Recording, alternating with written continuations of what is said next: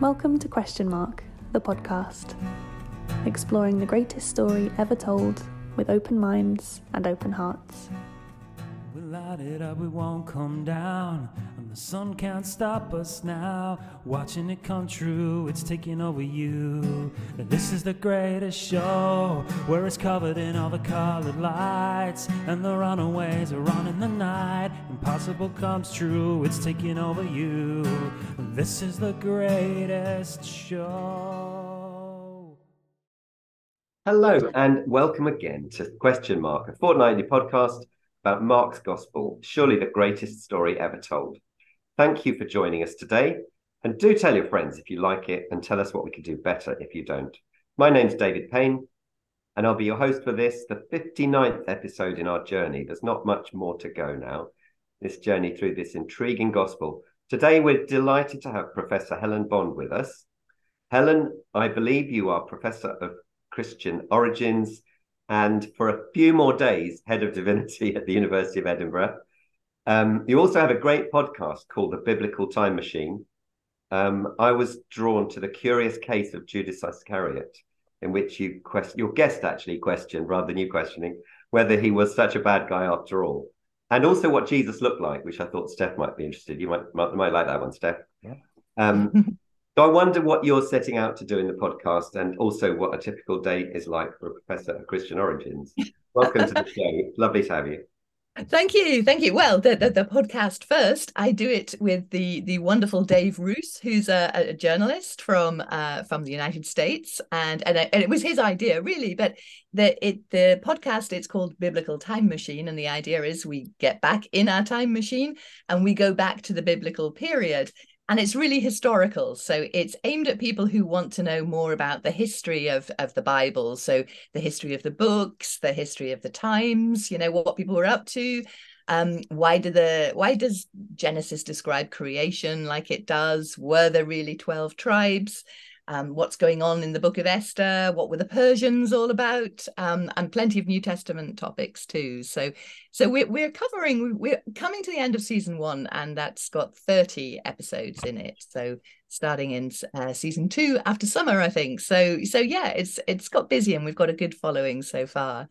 But as for the a, a, day in the life of a of a professor of Christian origins, well, it's really just a fancy way of saying New Testament. Um, I used to be a lecturer in New Testament, but it's it's quite common nowadays for people to to want to broaden that out a bit. So rather than just confining myself to the New Testament, I also like to look at the the sort of the world of the New Testament Testament, Josephus and the historical Jesus, and um, and really going right through to the second century. So so this is just a way of sort of looking at the the earliest century or so of Christian Christianity.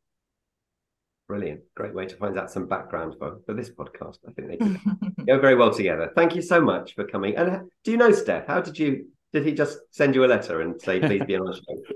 Yeah, just out of the blue. it's it's great to have you, Steph. Uh, most of our listeners, I think, know who you are. You present Mark's Gospel, um, and we'll be doing so at the Edinburgh Fringe. In fact, in a few weeks' time, in August this year. Um, the passage we're going to read, Jesus' arrest, is a very familiar one and yet incredibly shocking. Um, I wonder how you present it in a way that's fresh to those of us who've heard it many times, or do you just let the words speak for themselves? That, that's a really interesting question. I think it is a fantastically dramatic episode, isn't it? And there's so many things happening all at once. And it's, I think, uh, the answer to your question is yes, I do try and make it fresh. Um, and it, and again, my director Lisa Gilmore is the one to uh, blame uh, for this or to congratulate because I think um, she's added some dimensions to this. So you, get to see the the the servant of the high priest's ear being cut off I actually add Jesus healing the ear uh, in mime. I know it's not even in Mark's gospel, Helen, and and, and I have you know very very ambiguous thoughts about this, but my director insisted, and and we'll see we'll see how it goes. Um, but in general terms, it is it is a fascinating piece. To make it as fast and as furious as possible is the answer, I think, on stage. Right. For those not watching on YouTube, Helen was shaking her head quite wildly but smiling a lot at Fast and Furious. All those and smiling and then nodding. I won't keep doing them. doing that. I won't keep going with that. Okay, brilliant. Well, that's the introductions over. It's lovely to have you both with us. Today's passage is entitled Jesus Arrested. As usual, Lucy Warner is going to read the passage for us. Do listen to her episode from uh, a couple of episodes ago, um, which was very good. Um, so she's going to read the passage for us before we start the discussion. Over to you, Liz. Mark chapter 14, verses 43 to 50, New International Version. Jesus arrested.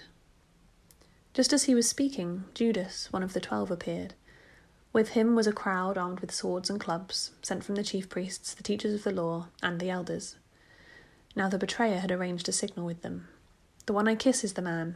Arrest him and lead him away under guard. Going at once to Jesus, Judas said, Rabbi, and kissed him. The men seized Jesus and arrested him. Then one of those standing near drew his sword and struck the servant of the high priest, cutting off his ear. Am I leading a rebellion, said Jesus, that you have come out with swords and clubs to capture me? Every day I was with you, teaching in the temple courts, and you did not arrest me. But the scriptures must be fulfilled. Then everyone deserted him and fled. A young man, wearing nothing but a linen garment, was following Jesus. When they seized him, he fled naked, leaving his garment behind. Great, thank you very much, Lucy. So we're going to try and look at the passage in four sections, I think, and um, for those following the Bible, maybe, and see what you both want to say about this. And I will aim to skillfully interweave some questions from our listeners if I can, of which we had a lot this time, so I'm very pleased. Um, Helen, we'll let the guest go first. So perhaps we could look at the crowd and Judas in the first little section. Um, what would you like to say about that first section then? And then give Steph a go after that, I think.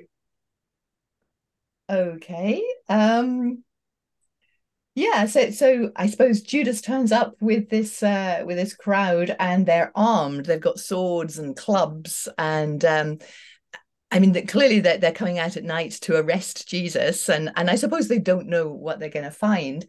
Um, I mean, one of the one of the strange things about Judas is, you know, what is it that he's betraying? Because he he's there at the arrest, and then he he just doesn't he d- disappears you know he's not there again in mark's gospel. And it seems to be that he's betraying where they can find him you know where the chief priests can find jesus where he's going to be alone and where where it's quiet for an arrest at night. So so he comes along with all these people who've been um, given to him by the chief priests. And um and and of course i mean the reader already knows that this is this is pointless. Jesus doesn't need swords and clubs to to um, to pick him up, but um, and, and something that's reinforced by by Jesus himself, I suppose, um, by his own uh, dialogue later. So why do you think they needed swords and clubs to arrest Jesus?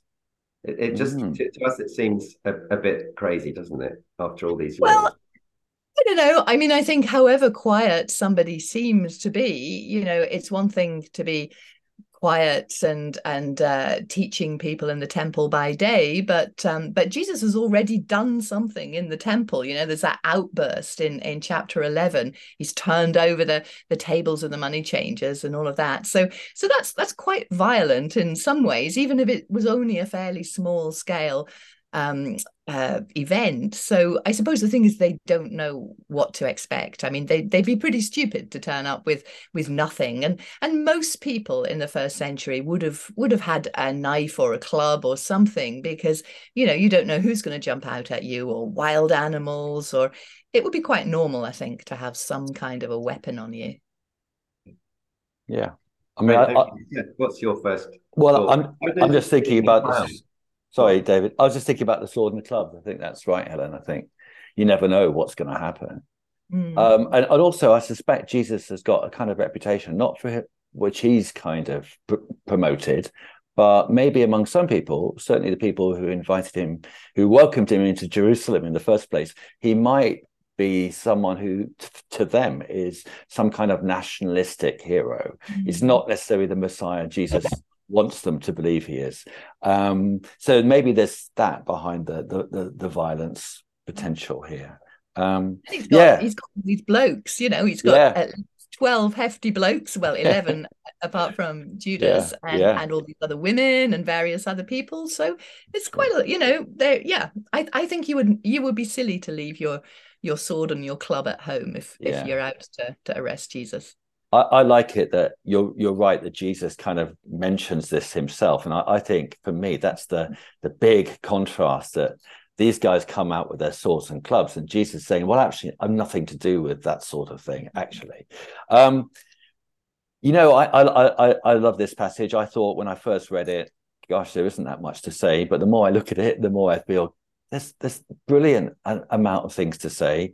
Um, for me, one of the striking bits when I perform this is when Mark says of Judas, he's one of the 12. And this isn't the first time Mark says that. And I have to ask myself, why is it that Mark keeps reiterating that point? We know already. Why, why say it again? Um, and and it could be because he's he wants us to get how horrifying this is, um, and to feel a sense of offense at what Judas is doing. Maybe that's it. Uh, and and the fact is that one of Jesus's closest friends is doing this. Someone who's an insider, not even someone who's been on the outside carping.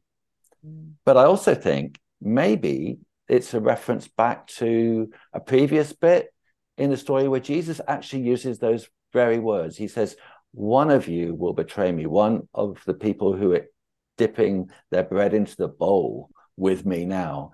So it's like saying that Jesus was spot on.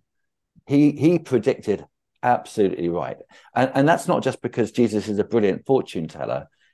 I think it's meant to convey the, the impression that Jesus knows exactly what's going on. These events are exactly what God has planned. And even though it feels like it's chaotic and Jesus is about to be arrested and his enemies are going to be triumphing, that doesn't actually disturb God that much. This is actually what he had planned all along.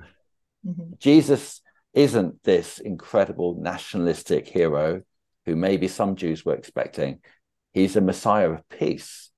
And for him to have Jesus crucified would have been, um, for some people, how can that person be the Messiah? But I think Mark is trying to make it clear to us Jesus is a prophet who knows exactly what's going to happen. He hears from God, God's in control. So even that little bit is is is a brilliant bit, I think. and he still goes ahead with it. I mean, I think that's one of the amazing things too, you know, that it's all of this has been laid down and Jesus knows exactly what's going to happen. He foretells every step of the way and yet, you know, he still goes goes ahead with this sort of quiet determination.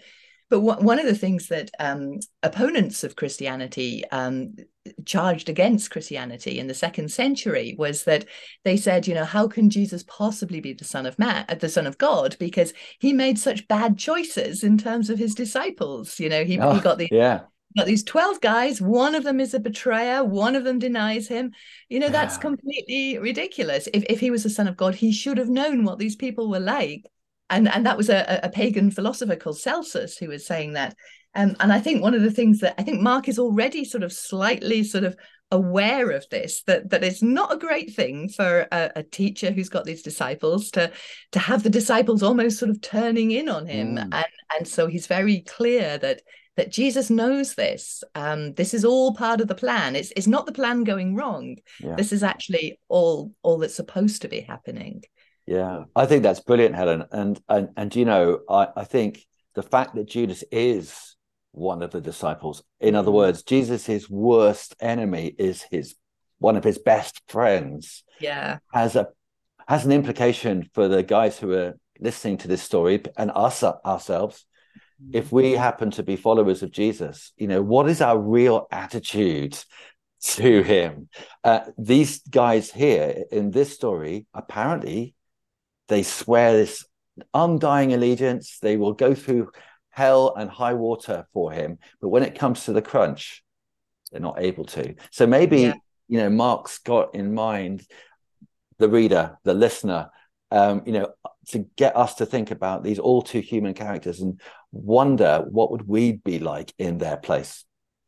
Yeah, I, I think that's absolutely right because I mean one of the things that scholars think is that there might be some kind of background of persecution in in Mark's gospel and I'm sure you've come across that before in terms of there's a lot of references to persecution. There's there's talk in chapter 13 to to you know when you're hauled in front of um of, of, of councils and and and whether the people have actually experienced persecution or whether it's just something that they're fearful of. Um people don't really know but but it does feel as though the the first hearers of this were sort of very much aware that you know they they could be in this this situation. They could be in the situation of having good friends betray them. And later on of course the, the picture of peter is is you know that big question what would you do? Would yeah. you would you betray him? And and certainly in this passage you know you get all the disciples running away at the end so they don't stand firm. No.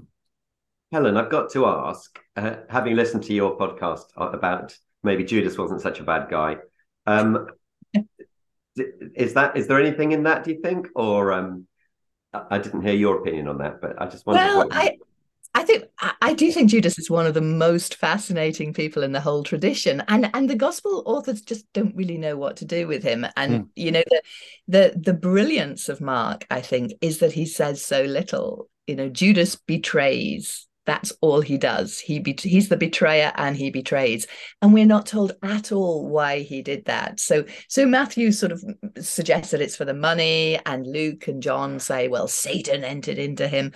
And then for 2000 years ever since, we've been spending our time trying to work out was, you know, did he want Jesus to be more nationalistic? Um, was he sort of trying to get Jesus to somehow sort of show his true colors? Was he was he very much on Jesus' side and trying to, you know, uh, uh, to sort of spark some kind of a, a showdown between Jesus and the chief priests. Um, and I suppose that's where the sort of more positive picture of, of Judas comes in, that um, some people think that he was working with Jesus, either Jesus sort of was in on it with him or um, or on sort of on his own bat, he's he's trying to kind of to get that showdown. And he's so sort of sure that when Jesus meets the chief priest, um, something is bound to happen. Um, but yeah, all kinds of all kinds of explanations for for for what Judas might have done here, and and and the fact is, we just do not know. I mean, we have no information. It's possible that um, that Jesus that that that the two of them work together, but the the way that the story is told, um, that doesn't seem to be the most likely thing. Um, you know, the, the, the way that the story is told is that he, for whatever reason, becomes disillusioned, or or maybe somehow the chief priests get to him. You know, they they perhaps can sort of influence him. Maybe maybe they threaten his family, or I mean, you know, we just don't know what's going on behind the scenes here. Brilliant, thank you very much. Um, there are lots of questions about Judas. um, the, the one of them was about his kiss. Mark, uh, mm-hmm. Gareth wonders why Mark records it. Hmm. Uh, details are often important in Mark's gospel, and it's Gareth said we make a lot of being betrayed by a kiss these days. I think, but was it as significant at this time? Do you think there was anything in that stuff? Uh, yeah, I think it's really interesting. I think I think Gareth was uh, part of that question. Is you know why would Jesus, why would Judas need to indicate who Jesus was?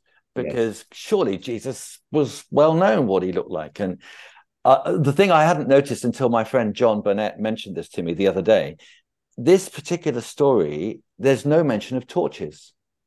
In other words, they're going to the the the Garden of Gethsemane in pitch blackness. So one explanation for the kiss might be Judas had to indicate who the man was because you can't really see that well. Yeah, um, exactly. Identify himself. yeah. but I mean, that's too why the kiss is important. I, I mean, I think the kiss is brilliant. I, I, I mean, some people might disagree with this, but as far as I understand, that word kiss in the original Greek doesn't necessarily mean literally kiss. It means love or like. It's just interpreted generally as meaning to kiss. So you could translate this the one I love or like is the man and the one I'm going to betray and the one I want you to arrest. Um, and I think that points up the, that um, point I made earlier on about how the, the one who is closest, who kisses him, who uh, showers him with respect and affection, actually deep down is the one who's his worst enemy. Mm-hmm. And, and, and I think it's about it's asking us the question, who are we deep down in our attitude to Jesus? Do we profess love, profess to kiss, as it were? But actually, there's a there's a there are layers within us which are resistant, uh, not in for, in it for Jesus or for God, but maybe for ourselves.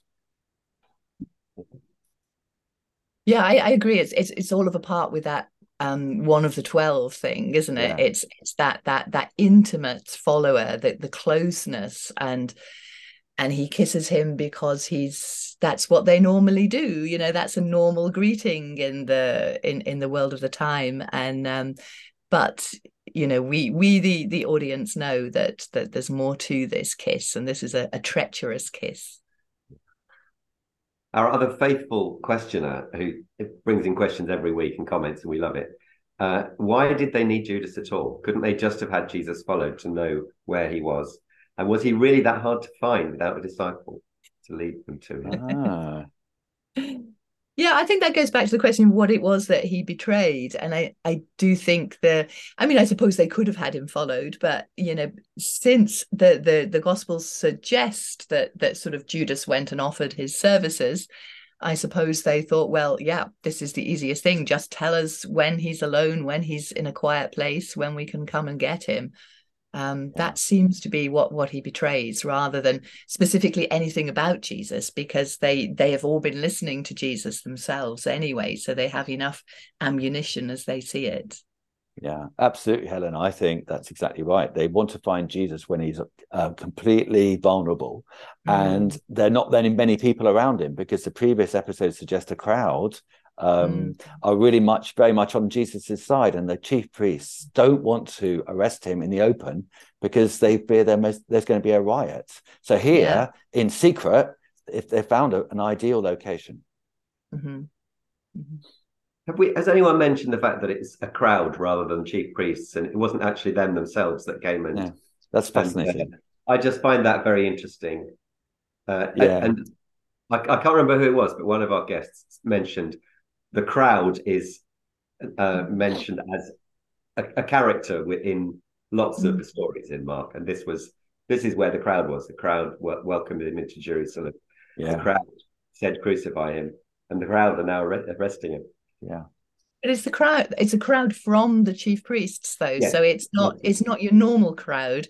I mean, you're right. The crowd is normally on his side, and until strangely enough, you get to Pilate's tribunal, and suddenly, when the chief priests are, you know, working on them, they they abandon Jesus. But um, but this is very spe- a, a specific crowd. It's yeah. it's a crowd from the chief priests. But again, yeah. I think that sense of you know a crowd. I mean, who knows how many people are uh, meant by a crowd, but it suggests, you know, it, it's an over the top thing, you know, loads of people mm. and they've got swords and they've got clubs and, you know, the, all these people just to arrest one man who who just stands there openly says, yeah, you know, why all the fuss? Here I yeah. am. And um and just big contrast there, I think. Yeah. All very dramatic. I mean, it's not surprisingly that John makes this even more dramatic and has, you know, Roman soldiers and everybody falls down when Jesus says who he is. Yes, the other some of the others have the high priest's ear being the, the sorry the servant's ear being healed. Mark doesn't, and Gareth wondered again: is there any reason for this? Is he just being just stating the facts and moving on, or any thoughts on just that? being Mark? I think. I mean, Mark always does that. He just touches the minimum, and yeah. then he's off, you know, and leaving you saying, "Well, I've got a whole list of questions here."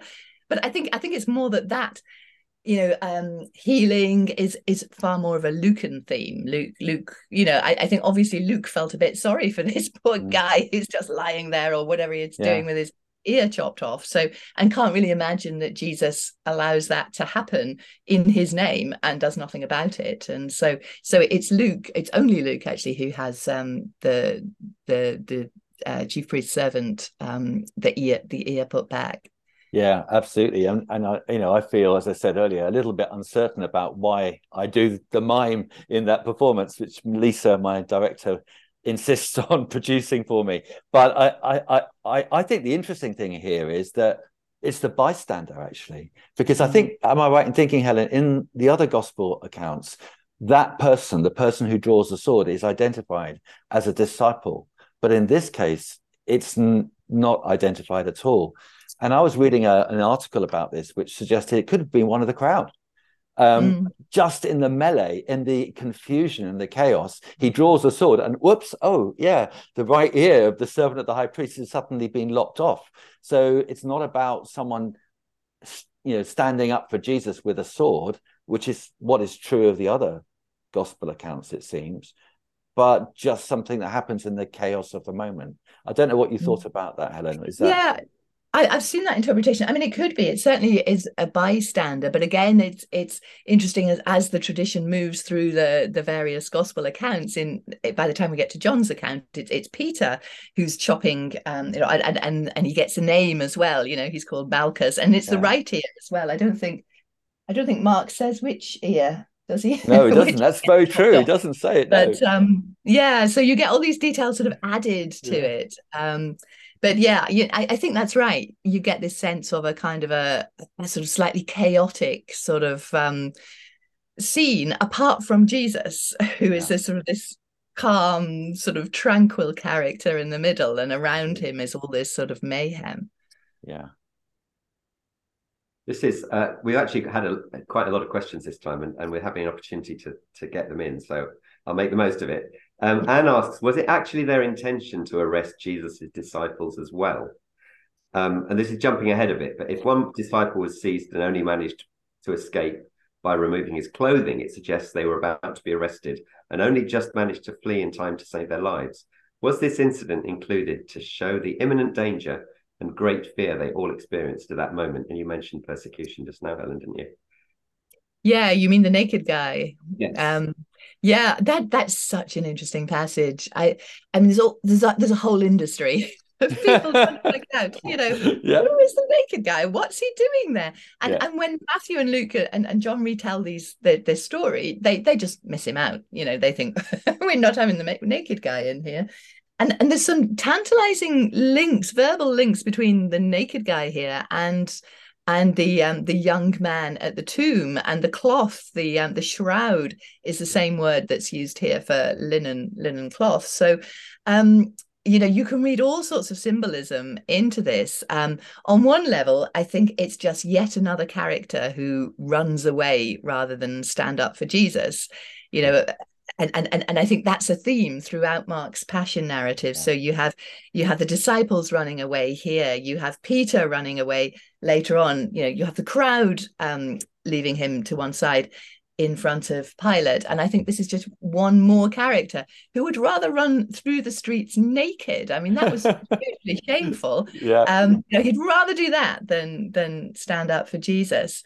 At, a more subtle level, you could say that um, this guy has turned up in a shroud. He's ready for death. He's ready for you know whatever um, following Jesus brings but um but in the end he's not quite ready for it yet and you know at a very deep level you could say nobody is ready for it until jesus himself has gone before and Mhm. suffered death and then you know people can follow that's perhaps too deep and uh, subtle but but i think you can get all sorts of different layers from this this really interesting story Yeah, I mean that that's the first time I've heard a couple of those interpretations, and that's that, Um, that's absolutely brilliant.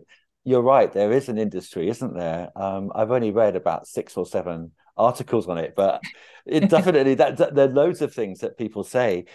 What some people say, this happened at a performance uh, just the other day, actually, in Lichfield Cathedral. Uh, A Mhm. man came up to me and said, uh, "This guy at the end, a naked chap, um, I think that was Mark himself." Uh, Ah, and and you know and uh, that's kind of a popular theory but I, for me you're right i think the the verbal links with other passages in mark's gospel particularly the ending um because that the, the word sidron is that right sidron sindon yeah yeah. uh for the, the the cloth that's only mentioned Mm. one more time and that's the Mm. it's the burial sheet that jesus is is is wrapped in by uh, joseph of arimathea uh, and the young man that word there is only mentioned Mm. one more time at the end in chapter 16 Mhm. and at the end of chapter 16 verse 8 anyway, the women flee uh, rather than tell anyone Yeah, the story. yeah. So all sorts of connections, and so it's very suggestive, isn't it, of something Mhm. deeper and wider. But I, I agree with you. In the end, for me, the most interesting feature is here's another person who Mm. seems like he's a devoted devoted follower, but at the last minute, he Mm. doesn't he doesn't pull it off. He doesn't follow through. Um, it's underlining something uh, that Mark's been mentioning all along. I read an article the other day that suggested that Jesus had clothes. Of course, he did. But when when when Jesus, when we see Jesus next in the next chapter, I should say, in the crucifixion, those clothes are ripped from him. Um, he he gets robed with a purple robe, uh, and the soldiers make fun of him. Then they put his own clothes back on him, and then they crucify him. And the next bit says they divided up his clothes, seeing which one, you know, they were casting lots for who would get which. In other words, Jesus is left naked, potentially. That's the assumption we- we're left with. So I'm just wondering whether there's a comparison being drawn in a in a listener's mind between this young man who's left naked but hmm. runs away, and Jesus who's left naked and dies, goes through with what God wants.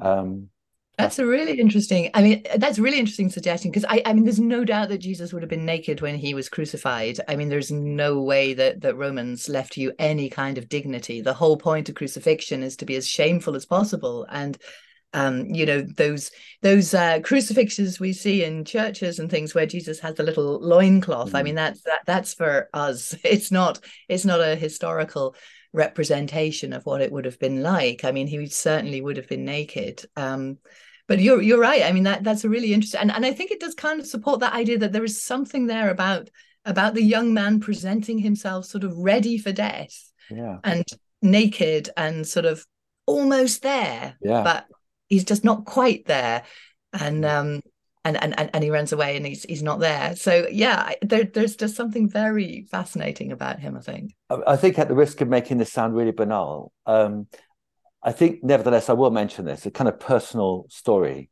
because some some of our listeners might be thinking, "Oh, what's this to do with me?" You know, this is all very interesting. You know, even if the disciples were like this young man, ready to go through with it until the final, the final uh, call, and they they they run away. Um, what's that got to do with me? We we don't live in the first century. Most of us aren't suffering persecution. But I, I think in Mark's gospel, I don't know if you agree with this.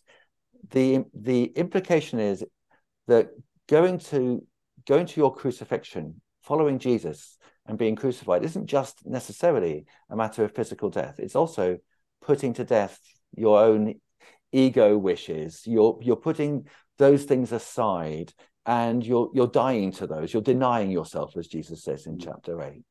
Mm. And and and and and this this story is meant to stimulate, you know, that question. I think, even for us modern Christians, most of us in the West certainly aren't being persecuted, but nevertheless, are we dying to ourselves in the way that the gospel mm.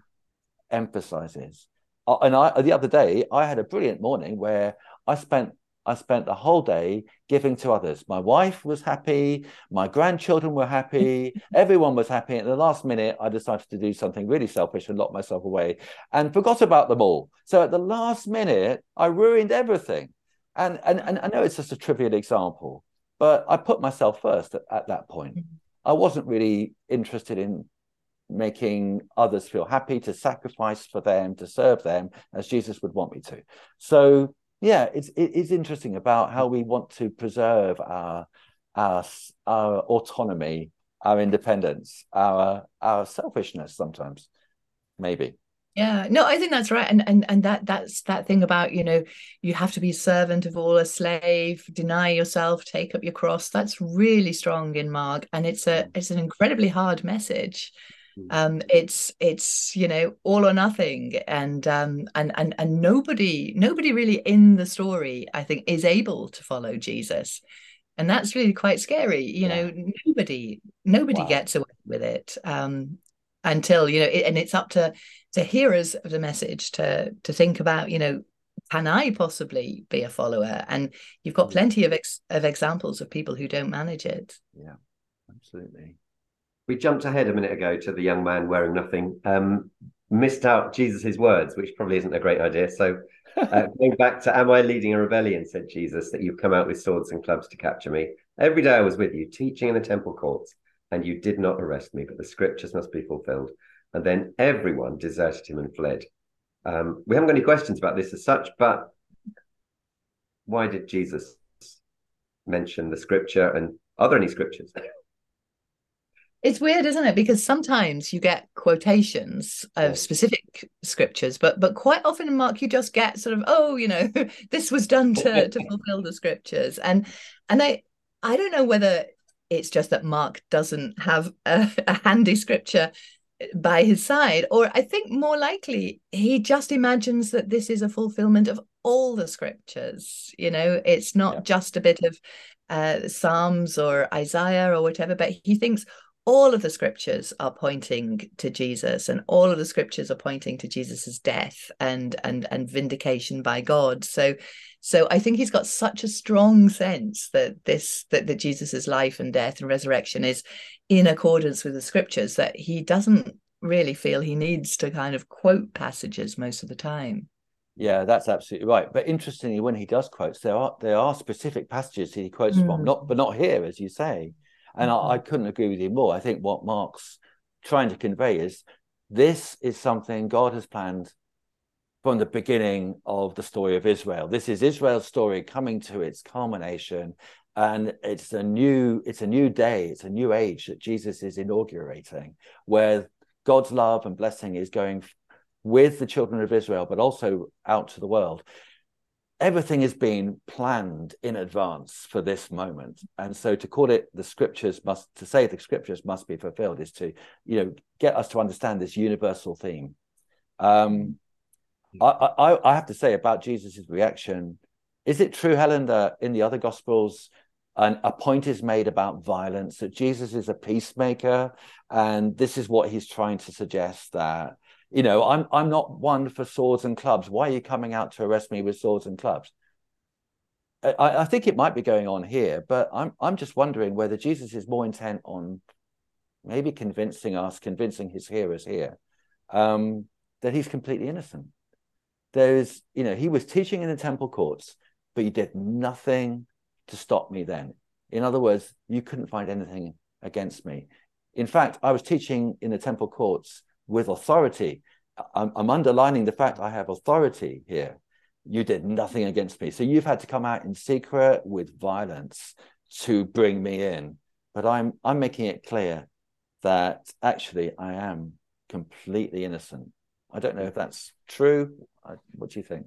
Yeah, I, I I think that's right, and I'm sort of underlining too the um, you know, the the underhandedness of it all as well, because I mean that's going to come out really clearly in the Jewish trial of of Jesus. I mean that's a hideous passage. It's it's one of the worst passages in in Mark. I think it's so so opposed to the Jewish chief priests, but you know, it's it's a kangaroo court, and they've got together with the express intention of putting Jesus to death, and they just engineer things so that he dies. I mean, that you know, it's not a fair trial that he's going to have, and I think this is this is underlining that that first bit of that that you know there were all sorts of opportunities. They they could have arrested him in the light but they don't. They wait till darkness. And um and everything they do is going to be underhand and um and really illegal you know it's it's them they those people the the the, the jewish authorities um in mark's gospel who are presented as the as the ones who are underhand and illegal In, that and context, guilty really yeah. of engineering death. Sorry, sorry, interrupt you. In that context, this idea of darkness is quite interesting, isn't it? I don't know that you're right that he was in the light, he was teaching in the temple courts. This is in the dark. The trial that you just mentioned Mm. is in the middle of the night. It's all done in this kind of sinister atmosphere, isn't it? Exactly. If I was putting this on and, you know, if I was dramatizing Mark's gospel as opposed to, you know, whatever historically happened, but if I was dramatizing Mark's gospel, I would definitely have it dark and gloomy and, you know, looks and um yeah you know the the whole thing is is presented like i said as this kangaroo court and and and they have one intention they just want to put him to death and it's a pretty it's a pretty horrible picture and i think a very difficult picture for um for christians nowadays to deal with you know this anti-jewishness that you get yeah. in in the gospels hmm. time is running away with us i'm afraid i would really like to know helen from your point of view uh, broadening out a bit um what it is about Jesus and the, his message in the New Testament that you find so compelling, and do you relate to him in everyday life? Do you have any tips that, our listeners might find helpful? I don't know. I, I, suppose I'm I'm just fascinated by Jesus. I've I've written a couple of books on on the historical Jesus, and uh, more recently on on Mark's Gospel. And I I just love kind of reading these texts and and trying to understand the person who inspired them, and you know the person who still inspires people two thousand years later. I mean that's pretty amazing but but particularly mark because i think as we've already said you know the message in mark this self-denial it's so total um, that it's it's it's an incredible um, and an incredibly difficult message. We've got a minute left. Does any either of you want to make one last point or anything we haven't had a chance to say? Steph's nodding his head, shaking his head. No. No, good, good. Well, I'll ask a really tricky. Well, my question. This is my question. I want to know why does it? Why do we have to have these podcasts? Why does it have to be so complicated? Why can't we have these are the five points of Christianity? This is how to do it. Go. Uh, I'll answer first. I mean, not that I don't sympathise with your question, but uh, the more I read this, the more I realise how beautifully crafted yeah. and multi-layered and exciting it is to read. Um, and it doesn't mean that we all have to be able to be scholars. And and yet at the same time there's something about this never ending treasure trove of riches that we can return to again and again and find something else out that we never knew before something deeper more even more helpful to us in our walk with uh, with god. Good. yeah I, I i think so too. I think there's it's poetic and imaginative and and and not complicated. If you think it's complicated you're looking for one meaning you know what is the one meaning that explains this? And you never find it. It's it's every, every passage has multiple meanings and every time you look at them you'll find different meanings and depending on on on what questions you you have at the time. So i, I think it's it's deeply poetic and deeply meaningful. Brilliant. Thank you so much. Steph and Helen, thank you so much for taking time to share your thoughts with us been a lot of fun, enlightening, and I got to ask my questions, as it always is, sharing our thoughts. Uh, we've enjoyed having you with us too, lovely listener, lovely watcher on YouTube. And we hope you check the website, iam-mark.com, and the Facebook community, as well as Helen's uh, podcast. Uh, that is all we have time for today. So it's goodbye from Helen Bond in Edinburgh. Bye bye. Uh, goodbye from Stephen Smart in San Francisco this time. Goodbye. And from me in Southampton. Uh, goodbye until next time. Goodbye. If you enjoyed this episode of Question Mark and don't want to miss any future episodes, be sure to click on the subscribe button. This also means other people can find the podcast and join the conversation too. We'd also love if you could leave a review so we know what was good and what we can improve for future episodes. If you want to find out more about I Am Mark, Stephen Smart's solo word for word dramatisation of Mark's Gospel, go to www.sleek.bio slash I Am Mark where you can sign up for free for his newsletter and a whole host of other goodies. Join us and our special guests next time, where we'll continue to explore the greatest story ever told together. If you want to get involved with the podcast or have any questions or comments in the meantime, please do get in touch using the I Am Mark social media channels. We'd love to hear from you. We light it up, we won't come down.